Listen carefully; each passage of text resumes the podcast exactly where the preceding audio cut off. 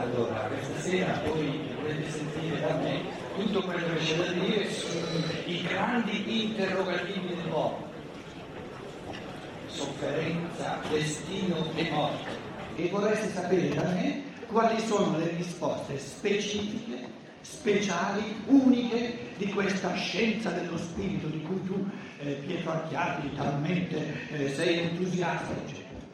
Allora, se mi date un'oretta di tempo, io cercherò di fare del mio meglio e soprattutto di farvi vedere che ciò che noi chiamiamo la scienza dello spirito ha dei contributi veramente nuovi, contributi di conoscenza, eh, diciamo, un modo di affrontare la realtà scoprendo aspetti che finora l'umanità, parlando in generale, non ha ancora scoperto. Ma eh, in un certo senso va bene, nel senso che la coscienza umana è in continua evoluzione e quindi eh, è scontato che ci siano conquiste sempre nuove aperte allo spirito umano. Chi non fosse curioso di sentire quali proposte conoscitive eh, ha da offrire la scienza dello spirito non è seduto qui, no? resta davanti al televisore per dire. Se voi siete venuti è perché in un modo o in un altro vi interessa o perché già vi occupate eh, di questa scienza dello spirito, quindi sapete per esperienza propria che lì ci sono delle cose nuove nell'umanità, oppure eh, per genuina curiosità che la cosa migliore da portare incontro a cose nuove che si sentono. E ehm, siccome questi quesiti fondamentali sono vie maestre del pensiero, perché il pensiero non ha mai esaurito, non può mai esaurire questi misteri eh, ultimi dell'universo, soprattutto quando parliamo di vita e di morte, quando parliamo di sofferenza e di gioia, quindi di esuberanza, sofferenza e esuberanza dell'essere. Quando parliamo di destino, cioè karma significa destino, è una parola sanscrita che vuol dire eh, destino, eh, ve lo dico subito perché viene usata la parola karma anziché la parola italiana destino, nel senso che eh, la parola italiana destino crea la difficoltà che eh, il destino, eh, in, come, come diciamo vocabolo anche della lingua italiana, come anche tutte le altre lingue occidentali, eh, in tedesco Schicksal, in, in inglese destiny, eh, tutte queste parole che si riferiscono al destino, parole sorte, diciamo, in culture cristiane, dove il cristianesimo ha avuto il compito pedagogico addirittura di far perdere di vista per un certo tempo la prospettiva di ripetute vite terrene, di cui sarà da parlare anche questa sera, sempre come proposta eh, al pensiero umano, e ognuno poi vede eh, come eh, prendere posizione. Allora la differenza tra la parola karma e la parola destino è che destino in italiano significa una specie di fatum, eh, in, in latino fatum, è qualcosa che incombe all'uomo un po' dal di fuori, cioè una specie di, di gestione ineluttabile, ha una, una connotazione di ineluttabilità quindi il destino viene vissuto un po' come contrapposto alla libertà. Destino in quanto opposto di libertà. Invece, karma, questo come piccolo avvio, eh, karma, karma significa eh, brani, karma, karma, karma significa il passato della mia libertà, l'esercizio passato della libertà. Cioè eh, presuppone che ognuno di noi è già da lungo tempo in cammino e tutto ciò che ognuno di noi è diventato, tutto ciò che ognuno di, di noi è, se lo è costruito lui, lo è diventato lui in base al suo cammino di libertà. Le scelte della libertà che ho compiuto nel passato mi hanno reso così come sono, e questo è il mio karma.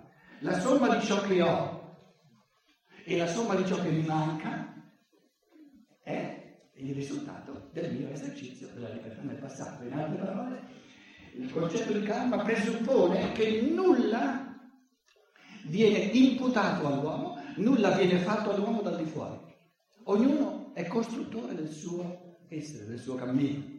Dal di fuori non si può aggiungere nulla e non si può togliere nulla da ciò che l'uomo nella sua libertà diventa.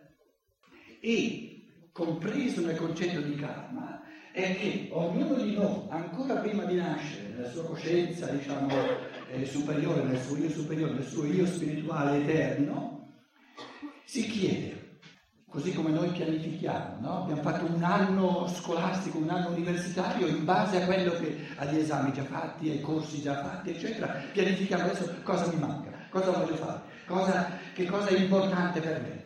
Oppure, cioè, il pianificare lo conosciamo, pianificare significa fare un bilancio di ciò che è già stato fatto e poi vedere cosa, cosa mi manca, cosa ho ancora da conquistare, dove, dove ho perso dei colpi, se posso recuperare, eccetera.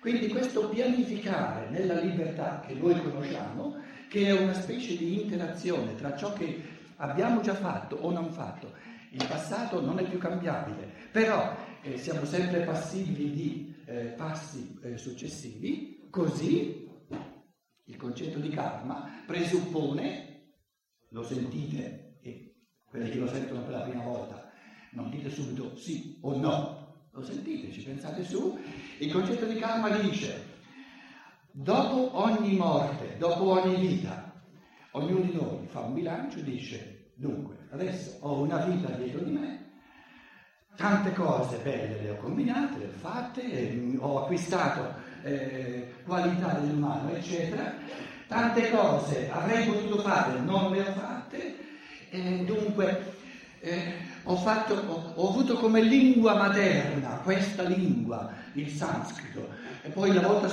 la volta precedente ho avuto come lingua materna, materna l'egizio, poi un'altra volta ero stato babilonese. Adesso quale lingua materna sarà la prossima? Ognuno sceglie, a seconda dei, dei passi successivi che vuole fare. Poi non soltanto lingua materna, ma eh, quanto, quanto deve essere lunga questa vita che sto progettando? naturalmente con l'ispirazione di, di, essere con una coscienza maggiore, superiore a quella, a quella umana. Poi, quali, per esempio, eh, le ultime volte ho, ho, ho, sono, sono, vissuto sulla terra da sanguinico oppure da collerico, adesso stavolta voglio provare cosa significa vivere da flemmatico. E se no, se non lo, no, non lo faccio questa esperienza, mi manca un frammento dell'umano importantissimo sono soltanto quattro i, i temperamenti fondamentali, guai, eh, se ognuno di noi non ha la possibilità di, di farseli tutti quanti, di passarli tutti quanti sempre di nuovo. Poi l'ultima volta era un maschietto, insomma, eh, sì, sarà anche bello essere un maschietto, però farà provare stavolta a essere, a essere una donna, no? E non soltanto guardare da di fuori le donne, essere una donna è un'altra cosa che non guardare da di fuori. Allora il concetto di karma è che, così come noi nella vita di giorno in giorno eh, viviamo questa interazione tra il già fatto che non si può cambiare, però il, il, nuovo da farsi che si può pianificare nella libertà, scegliendo di volta in volta ciò che ci vogliamo conquistare, così di vita in vita il presupposto fondamentale che ogni essere umano partecipa a tutta l'evoluzione e perché no? se è la grazia divina, supponiamo coloro di, di noi che credono nella, nella presenza di, di Dio, no? la grazia divina non è una grazia divina più, più, più come dire, eh, una grazia divina meno tirchia, un Dio che dà a ogni essere umano la possibilità di partecipare a tutta l'evoluzione. Sarebbe un Dio tirchio quello che ti dà la possibilità soltanto una volta, poi basta, né prima né dopo, nulla. Non, non, non si confà a una divinità che in tutte le altre cose è talmente doviziosa. Basta guardare tutti i colori dei fiori a primavera, mica tirchia. A tutti i semi che ci sono, tanti si perdono sono anche necessari. Tutti i colori dei tramonti che ci sono. La legge, cioè la forza, la forza propulsiva dell'evoluzione, chiamatela natura, chiamatela Dio come volete, è un'esuberanza. Noi viviamo in un mondo non di tirchieria, ma di esuberanza. E questo è un fatto oggettivo, cari amici. Non è una cosa che mi sto inventando io. Ogni essere umano che intelligentemente legge l'oggettività dei fenomeni in cui noi viviamo, deve dirsi viviamo in un mondo di ricchezza, di esuberanza. La natura o, o la divinità non si è chiesta quanti tipi di piante sono giusto necessari per l'evoluzione sulla Terra, neanche una in più. No, te ne ha buttate di tantissime per concedere agli esseri umani addirittura nella loro libertà, che può essere matta, di, di, di, di mandarne all'altro mondo tante di queste specie di piante e di animali. Se viviamo in un mondo di esuberanza di amore verso l'umano, dove l'umano viene, viene, come dire, viene sprofondato di doni, che ci viene dato tutto, ma con, proprio con dovizia, con, con ricchezza, non si confà a questa struttura mentale della natura o del divino di ricchezza assoluta, di, di sperperare. L'amore è generoso, un amore che calcola non è amore, sarà giustizia, sarà quello che volete, ma non è amore. L'amore non calcola.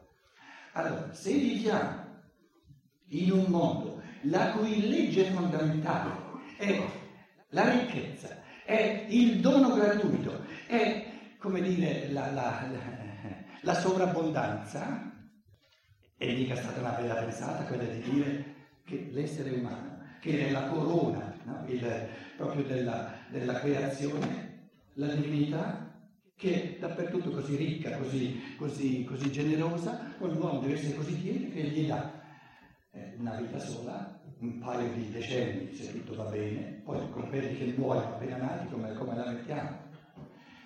Questi pensieri, cari amici, sono pensieri che nel mondo occidentale sono tutti da cominciare. E dicevo già oggi, una persona che dice io credo nella reincarnazione, ma serve a poco credere nella reincarnazione. Quello che, di cui c'è bisogno è di articolare a livello di pensiero i motivi per cui il vivere una volta sola o il vivere più volte è in armonia con tutta l'evoluzione, con tutti i fattori evolutivi nei quali ci troviamo. Allora sì che diventa una convinzione in un modo o in un altro. Quindi quello che a noi interessa questa sera, adesso eh, stavo soltanto facendo una piccola riflessione sul karma, perché il karma presuppone appunto, no? così come c'è il karma all'interno di una vita, il karma è l'armonia del passato, del presente e del futuro, questo è il karma, l'armonia della, della libertà passata che adesso non è più libera, però sempre aperta a nuove conquiste, a, a, a, diciamo, a trasformazioni, a, recuperi, no? anche se il recupero non, non può essere mai in assoluto. Perché quando uno perde un colpo, perdere un colpo significa non fare qualcosa nel momento in cui le condizioni per farla erano ottimali. Questo è il concetto di omissione, che per ogni cosa da fare, e questo anche per l'individuo, i, i passi evolutivi da compiere, eh, qual è il concetto del passo evolutivo, quello giusto per oggi?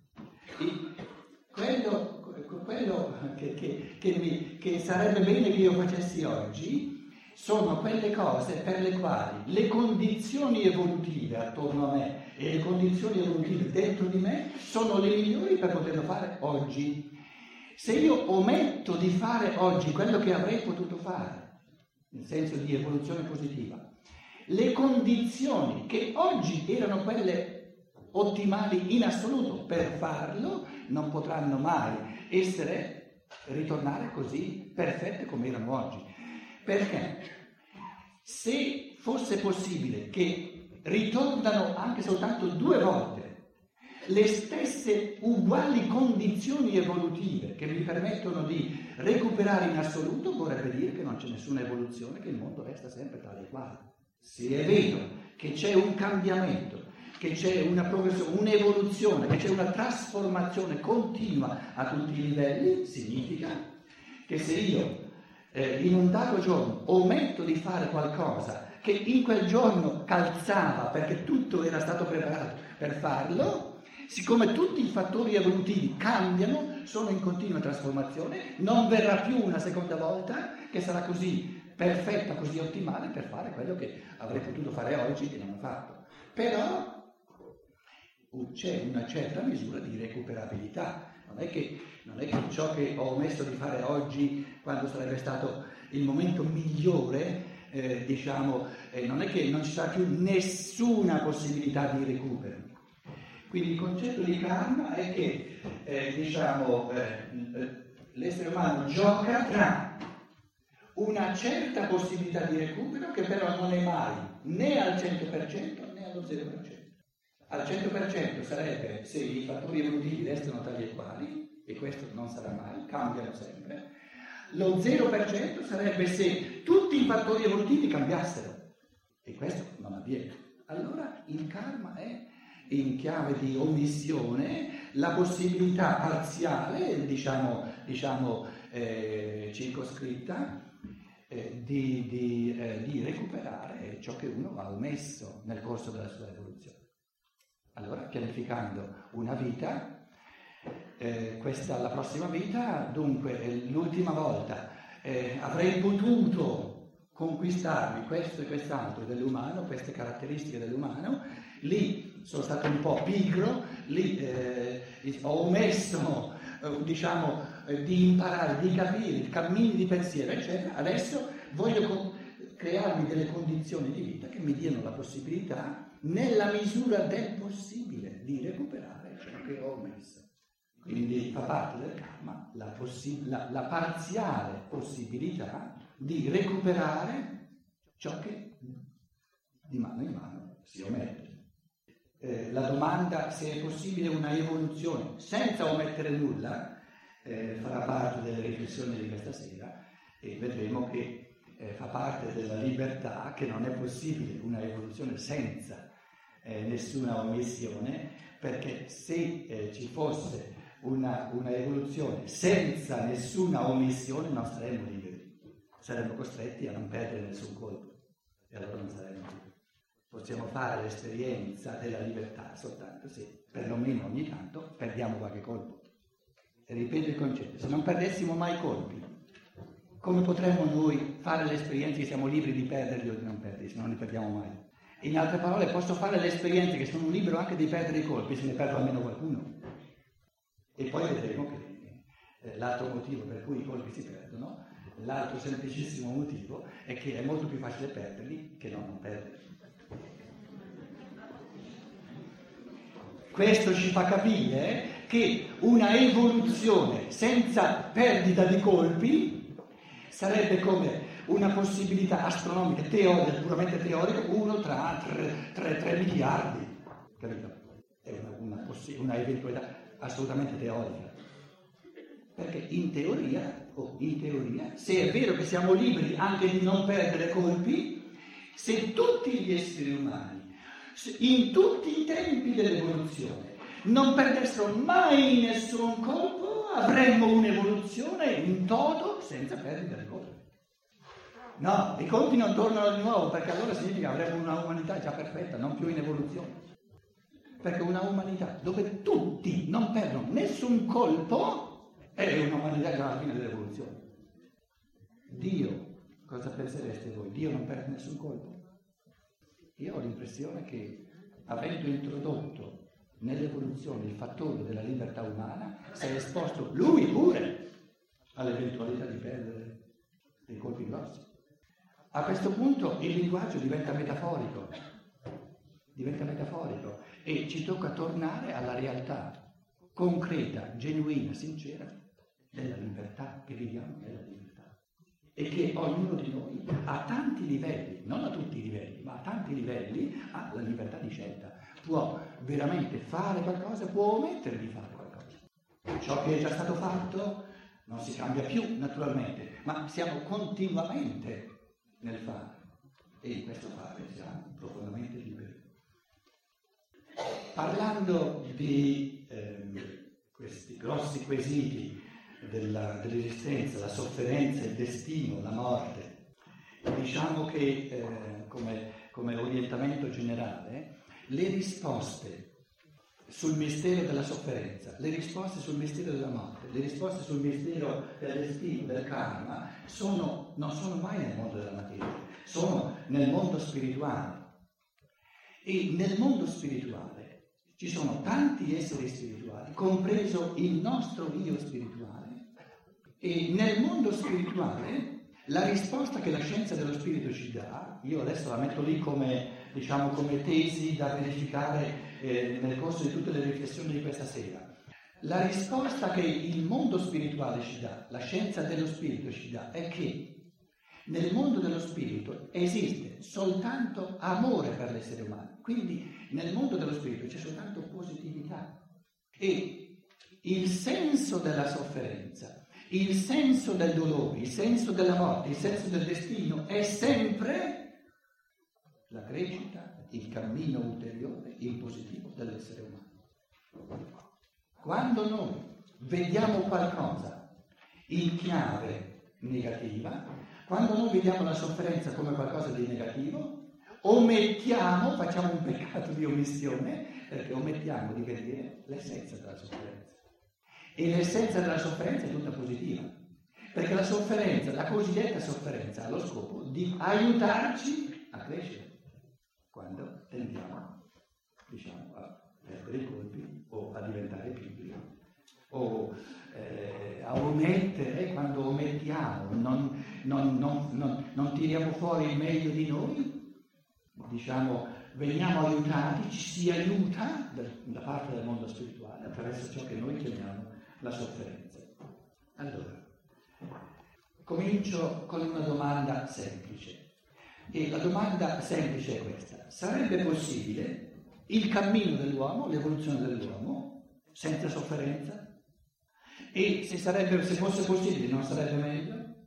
Oppure è così che la, il cammino umano, l'evoluzione umana, la natura umana è tale che non esiste una evoluzione reale senza sofferenza?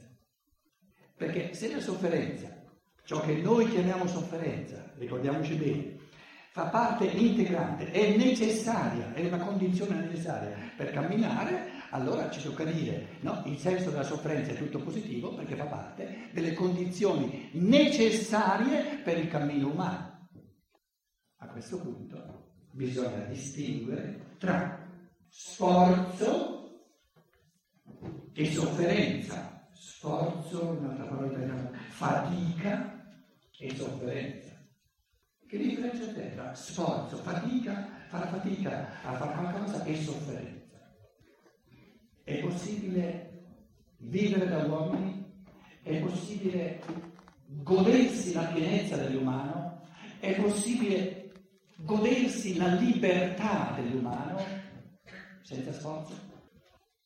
Se l'esperienza della libertà fosse possibile senza sforzo, verrebbe da sola, senza sforzo. Se venisse da sola, non sarebbe libera, perché verrebbe da sola, ce la darebbe la natura. Allora, due sono le possibilità. O tu vivi qualcosa che ti dà la natura, allora senza sforzo. Però quando vivi qualcosa che ti dà la natura, non ti vivi come libero perché vivi qualcosa che ti dà la natura. L'unica altra alternativa è che tu vivi qualcosa che non ti dà la natura, ma allora se non te la dà la natura è perché ci devi mettere lo sforzo tu, perché se tu non ci metti uno sforzo oltre a ciò che la natura crea in te, questo, questo che non ti dà la natura non c'è.